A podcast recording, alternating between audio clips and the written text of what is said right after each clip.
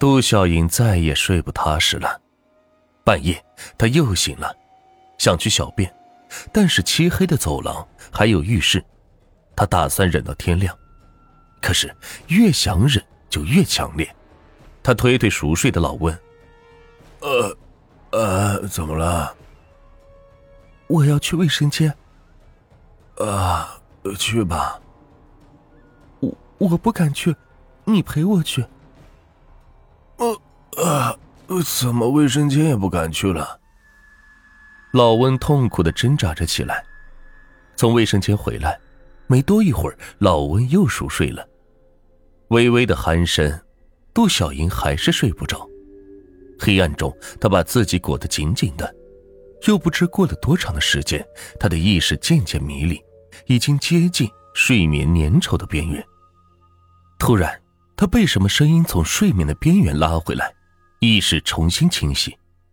他在黑暗中极力的辨别声音的来源，等他听清了之后，浑身发冷，心脏就像被一只手紧紧的攥住，用力的挤压，全身的血液都拥挤到大脑里。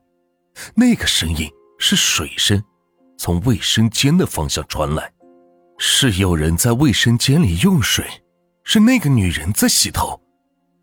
杜小莹用尽力气才能抬起手臂去推老温。呃呃，又怎么了？老温是有些不耐烦了。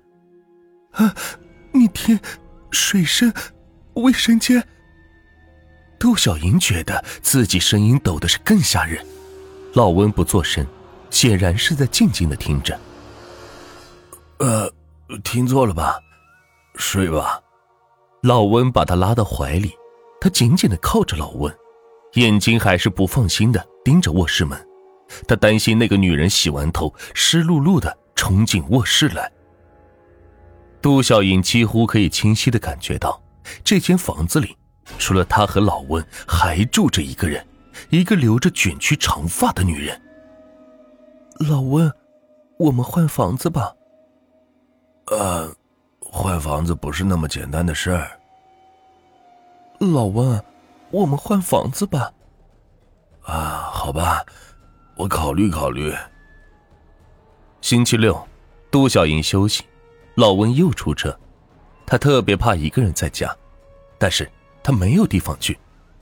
好在白天阳光耀眼的时候，他还算安心。中午的时候，他吃了点东西，躺在沙发上看杂志，这看着看着就睡着了。就在杜小云熟睡的时候，这往往越睡是越沉。傍晚的时候，她缓缓醒来，但眼皮和身体都是沉的不能动弹。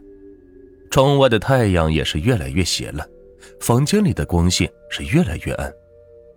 杜小莹沉溺在沙发里，看着房间渐渐产生的阴影，突然知道有事情要发生了。就在这时，在客厅转角的一个阴影里。一点点的长出一个黑影，黑影用难以描述的缓慢的速度爬出来，在微弱的光线下，杜小莹看清楚了，那是一个女人，浑身湿漉漉的，一头卷曲的长发低垂挡着脸，头发上挂着泥土和碎屑，肮脏而狼狈。杜小莹吓得一动都不能动，但是她出奇的平静，很久以来，她就在等着这一刻。就像一个死囚，日夜恐惧哀嚎，等到了醒醒的那一刻，反而出奇的镇定和从容。长发女人用一种古怪诡异的动作，慢慢的爬向卫生间，在卫生间的门口，女人停下来，转过了头，朝着杜小莹的方向仰起头，肮脏的长发甩向一边，露出一张惨白的脸。杜小莹似乎看到过这张脸，一时又想不起来在哪里看到过。女人僵硬的咧着嘴角，试图做出一个微笑的表情，可是看上去是说不出的痛苦。女人在喉咙里发出一串声音，咕噜咕噜的，似乎嘴里含着水，含糊不清的说着：“房子，我用死换来的。”然后女人低下头，爬进了卫生间。杜小莹一下明白了这个女人是谁。杜小英恢复行动的能力后，第一件事就是进卧室，在橱壁最下面一层翻找出一堆旧证件，在那里他找到了那个女人的照片，老温的前妻，溺水而亡的前妻。瞬间，杜小英的大脑里如同浮现大屏幕般铺陈出一切。老温给妻子办人身意外保险，将妻子推入了河中，制造溺水假象骗保，用赔偿金换了房子，买了小货车。他明白了老温第一次看到头发时为什么脸色发灰，因为他认识那是谁的头发。他明白了老温为什么不换房子，因为他知道换什么房子都是花前妻的卖命钱。杜小英想不明白的是。自己该怎么办？是离开老温，但那就验证了父母亲友的预言，验证了自己的愚蠢。那要是继续留在老温的身边，他给自己的爱是真的，给自己的臂弯也是真的，但是自己如何再与一个杀妻的男人生活？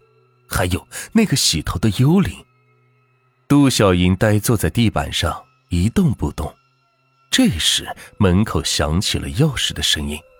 老温的声音：“小莹，我回来了，给你买了墨鱼丸。”杜小英听着走近的脚步声，缓缓的钻进了床单。